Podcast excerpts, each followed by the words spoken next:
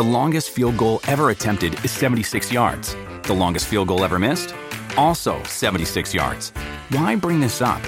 Because knowing your limits matters, both when you're kicking a field goal and when you gamble. Betting more than you're comfortable with is like trying a 70 yard field goal. It probably won't go well. So set a limit when you gamble and stick to it. Want more helpful tips like this? Go to keepitfunohio.com for games, quizzes, and lots of ways to keep your gambling from getting out of hand. Wyndham Hotels and Resorts makes travel possible for all. Whether it's the long haulers looking for a great cup of coffee, a roomier rest for the on a whim road trippers, or a place to make summer memories with the whole family. No matter who you are, where you're going, or why, with 24 trusted brands to choose from like La Quinta, Days Inn, and Super 8, your Wyndham is waiting. Get the lowest price at wyndhamhotels.com. Restrictions apply. Visit website for more details. Welcome to the Wolverine Confidential Podcast. I am Andrew Kahn. I'm Ryan Zuke. I'm Aaron McMann. Today we'll be discussing the Dr. Robert Anderson scandal and its connection to Michigan football, as well as a new addition to the football team and some recruiting news as well. Coming up on Wolverine Confidential. All right, guys, good to talk to you. We usually, you know, keep it pretty light on this podcast, but you know, this occasionally you got some more uh, sensitive, serious topics to discuss. And, you know, today is, is one of those days um, as we kind of dive a little deeper into the Dr. Robert Anderson scandal that's happening here at the, you know the University of Michigan and within the athletic department specifically. Aaron, you have now covered in person uh, a couple of events, one last week and one just today, uh, earlier here on Wednesday. I guess has there been a prevailing theme, or what have you learned? What what is what has it been like, kind of hearing some of this, you know, testimony from some victims? Yeah, things have really kind of picked up here the last, I don't know, couple of weeks, really ever since Jim Harbaugh spoke out a few weeks ago at the Ferris State camp. I think we discussed it last week a little bit at least. Mm-hmm. But anyway, Harbaugh's comments kind of drove some people out here. We, have heard now from several former U of M football players on the record publicly. Last week, we had two former players, Daniel Kwiatkowski and Gilvanni Johnson, players who were on the Michigan football team in the 70s and 80s in fact, Gilvanni was a teammate of Jim Harbaugh's during his time there. Both come out and say that they were they were sexually abused by Dr. Robert Anderson. They both said that they told they went to their head coach Bo Schembechler at the time about it, and Bo did didn't do much about it. That seems to have been the theme now from from you know at least a, a handful of players during Bo's time. You know, Bo obviously his time coincided with uh, the period Dr. Anderson was was at Michigan, among others. So that seems to be the theme at this point. We, have heard now, you know, there, has been hundreds of, of, of alleged victims who have said they were sexually abused by Anderson, and now that you're starting to see it kind of cross into the athletic side. You know, we've heard Bo's name come up before. I remember it coming up, I think, last summer at one point. Um, now that it's here, uh, Michigan has itself, you know, its athletic department specifically has found itself in a big mess. Uh, not to say that it wasn't begin before, but now they've got, you know, they've got infighting. They've got kind of different factions of folks, people coming out to defend Bo Schembechler. In fact, Bo Schembechler's family came out and defended him Tuesday night, and it's kind of all spilling over. Today, Wednesday, as we record this, there was another press conference. In fact, outside the big house this time uh, where dozens of, of former athletes, uh, students, former Michigan football player John Vaughn was there, and he, you know he's he's gone on the record publicly before, so this isn't the first time for him. But you know they, they want transparency. They they have called on the University of Michigan Board of Regents, who have a regularly scheduled meeting Thursday afternoon to basically waive attorney-client privilege, open up the documents, and let the Michigan Attorney General uh, Dan Nessel come in and investigate. So that's kind of where we stand at this point. Uh, in talking to Vaughn, it sounds like more they expect more folks. In fact, Vaughn said this several times. This is just the tip of the iceberg, he expects uh, more folks, whether it's athletes, students, to kind of come out and tell their story.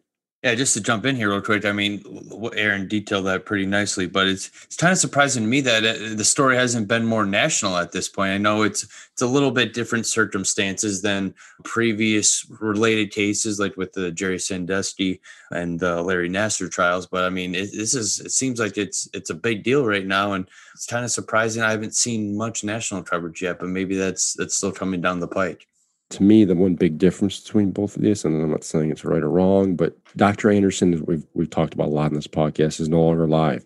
Bo Schembechler is no longer alive. So there's really, other than the University of Michigan as a whole, the university, there's no one to really take responsibility for this. You know, in the case of you know, the Penn State case or the Michigan State case, you know, Larry Nassar is still alive. Um, at the time, Joe Paterno was still alive. So there was someone, you know, necessarily take the fall for it. Now there's no one to do it. So the University of Michigan is taking the brunt of the the abuse at this point publicly from a public relations standpoint, and maybe it should. But I think that's a two. I guess to me the big biggest difference. I think you're starting to see more national coverage. You know, ESPN. I've seen it played a little bit more. It's starting to get you know the main headlines. But you're right. From a I guess public outcry standpoint, it's probably not as big.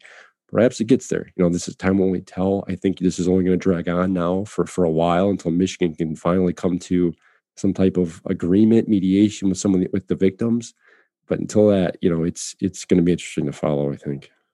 Yeah, Aaron, I think that's a great point. I mean, in those other scandals, the the person or people responsible could be held accountable. They could then face criminal charges, and you know you could you could have some justice in that sense. Here, it is a little different. Uh, Don Canham, another name you could you could add there that you know that is deceased but we you know did get some clarity i guess today as far as what what the mission is what the purpose is you know as far as how at least this particular group seeks seeks justice and that is in the form of yeah an investigation by by the state you know which would be on top of what you know we already have which is the the wilmer hale report. And i you know i do encourage people that uh, you know, not, not, to just get their information, you know, from from us on this, because we're not really going to be, you know opining on, on, this issue you know at length.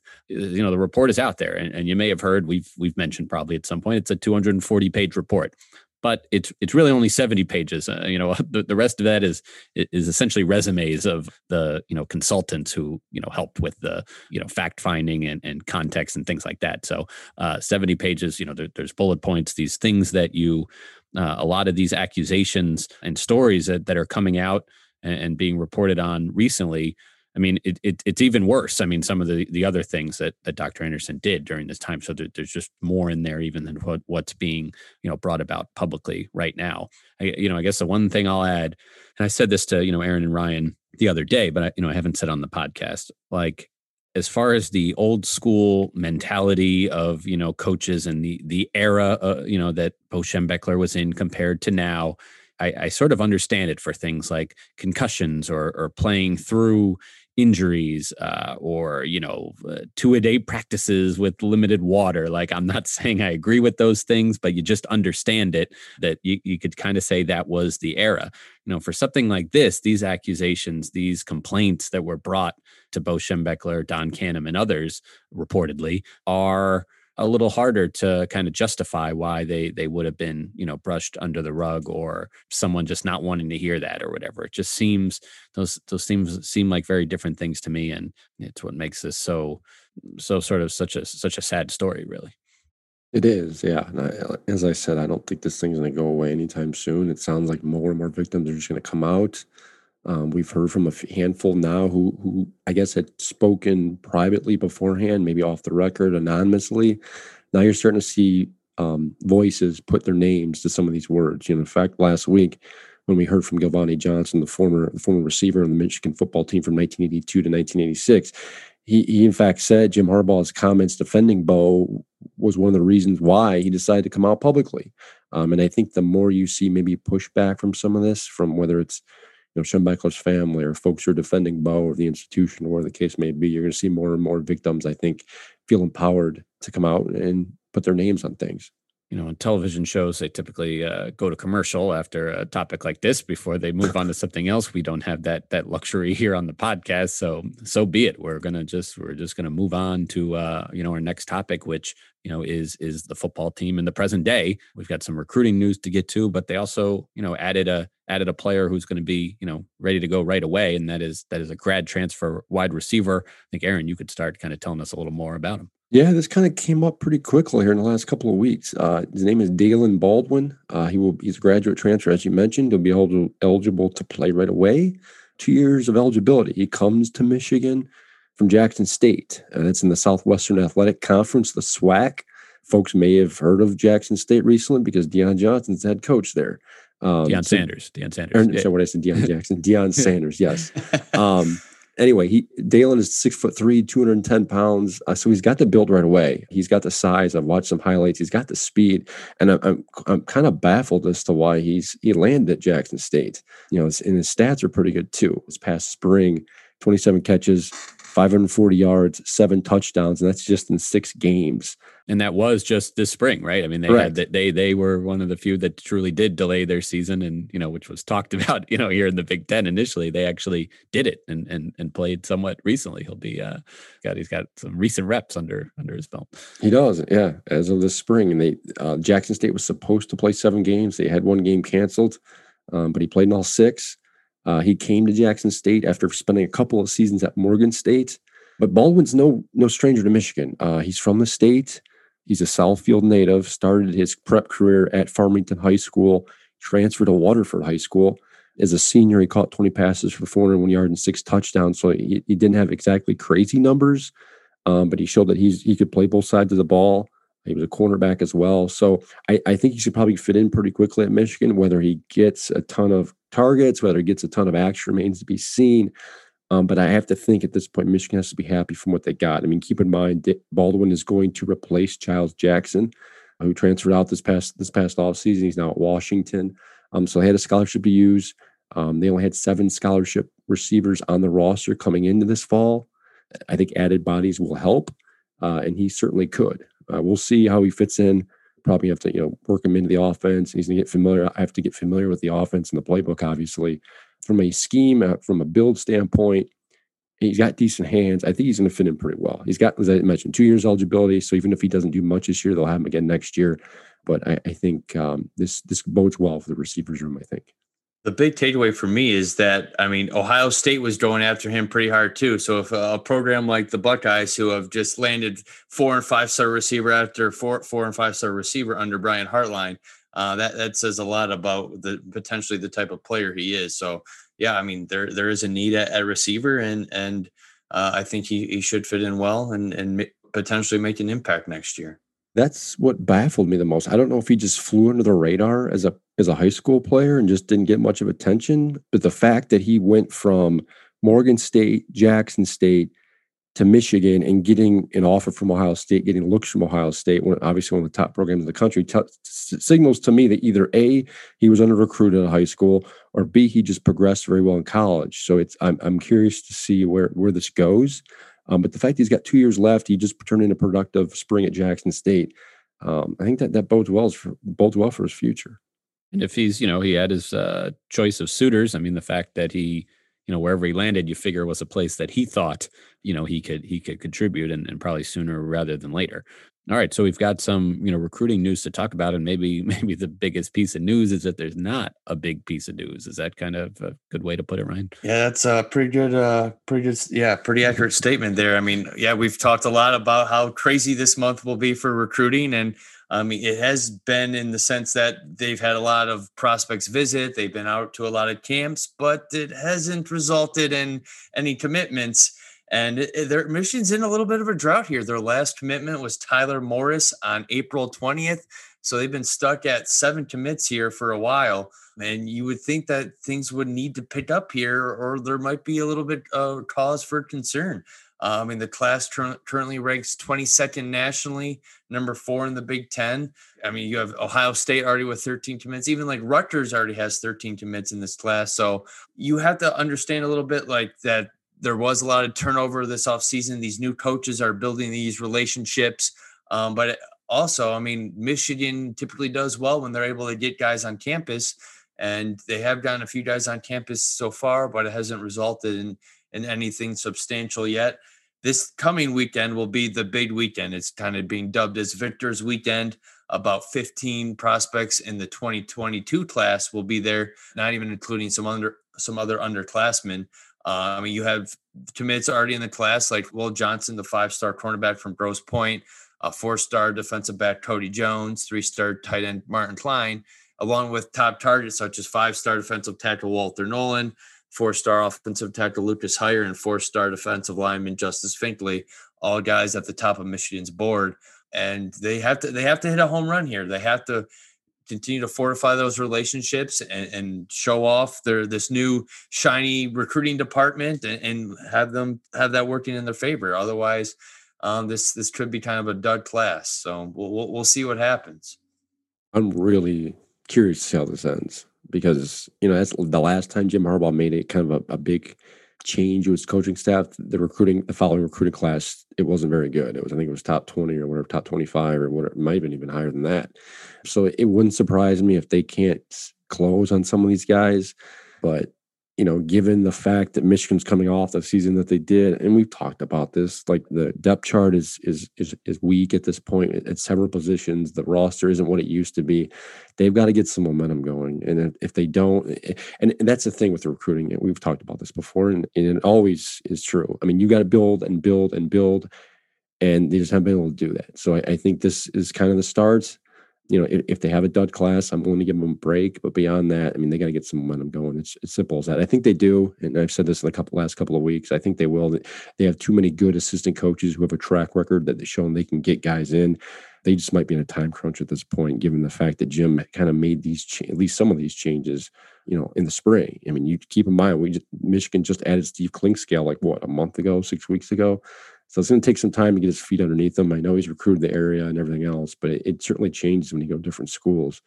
So we'll see. I don't know. I, I like part of me thinks they're going to pull off some of these big kids, and they, they probably will. They may, but it wouldn't surprise me if they struggle here the next couple months. And it, it may take you know going into the fall where they finally start finding their their, their footing here. Yeah, and they've missed out on a few of their top targets too. I mean, uh, transfer defensive tackle tar- target Jay Toia decided to stay on the West Coast, went to UCLA. Uh, Kaleb Brown, uh, a Chicagoland wide receiver, ended up choosing the, the Buckeyes. He was the top Michigan target. So yeah, I mean, if it, I would understand if if they're just not landing some of these guys, but they're they're remaining uncommitted. But when they start choosing other schools, that's when you kind of need a, a, little bit of a have a little bit of concern. And and it's not to say that Michigan won't lose any more guys in this class too. I mean, remember they've already lost four or five commits in this class. Most of them were, were most likely because of coaching changes. But I mean, you have like Will Johnson. He went just went on an official visit to USC. I'm not too worried about it yet, but the fact that he went all the way out to California to take an official visit is a little bit alarming. Um, I mean, Cody Jones, he didn't have much of a previous relationship with Steve Clinkscale, so he needs to continue to build that relationship to, to stay in this class. So if the calendar hits August and they're still in a little bit of a slump, that's when you really need to concern because that's when these kids start to focus on their high school seasons um, and kind of put recruiting on the back burner. So these official visits will end at the end of June. And if, if they don't start getting some commitments in July, when things start to slow down in the summer, yeah, it, it could be uh could be a cause for concern. You you start to wonder again. We're really early in the ball here in the process, but I mean, there's several new assistant coach on the coaches on the defensive side of the ball who either haven't recruited at the college level ever, like Mike Macdonald, Ron Bellamy, You've got a new assistant coach in Steve Clinkscale, who's used to recruiting to a school like Kentucky, who goes for three and maybe a four, an occasional five star if they're lucky, to Michigan, who likes to attract four and five stars. So you're in a way, you're kind of a, uh, recruiting a different type of athlete. You got a lot of guys that are kind of doing, you know, recruiting for the first time, you know, or in different different levels. So it may take them some time. I, I and like I said, I'm willing to give them a pass, but at some point, you know, Michigan's got to develop some momentum here. And I think you're, I, at least from my perspective, I'm more concerned on the defense side of the ball just because they went through so many coaching changes. They got a new new guys in there. You got Mike Macdonald, who is coordinating the defense, who has basically never recruited at the college level in his life. It's certainly a different, I guess, different beast for everyone involved here and, the 2021 class was definitely offensive side of the ball heavy as well. I mean, they landed some big time names on offense, but the defensive side of the ball was a little bit lacking outside of Junior Colson and a couple of the the defensive tackles they signed late in the in the signing period. So, I mean, people forget that they were coming off a two and four season and with all these coaching changes. So, yeah, I mean, they think, oh, look all these recruiting department additions. It, sh- they, it should make an immediate impact. That's not necessarily how it works. They need to show show something on the field too this fall to show that they're heading in the right direction. Otherwise, kids might have to go elsewhere where it's the coaching staff might be a little bit more stable and, and the playing time might be more stable and we'll see. yeah, I mean relationships are huge, right? In recruiting, and and the position coach is maybe as important a person as as anyone in that you know in a recruitment of a particular player. So if you're making a bunch of changes there, uh, and you know suddenly a, a you know potential you know player for you is you know was dealing with one person. Now they're now they're dealing with another one trying to you know close the deal. And meanwhile you know his his position coach at some other school it, it's been the same the same person they're dealing with throughout. That's it's not surprising then that that might have a you know adverse effect on actually you know landing these players well, that uh, that pretty much does it for this episode of Wolverine Confidential. When there is news on the recruiting front or, or anything else related to the Wolverines, we'll be on it on mlive.com slash Wolverines. Thanks for reading and thanks for listening.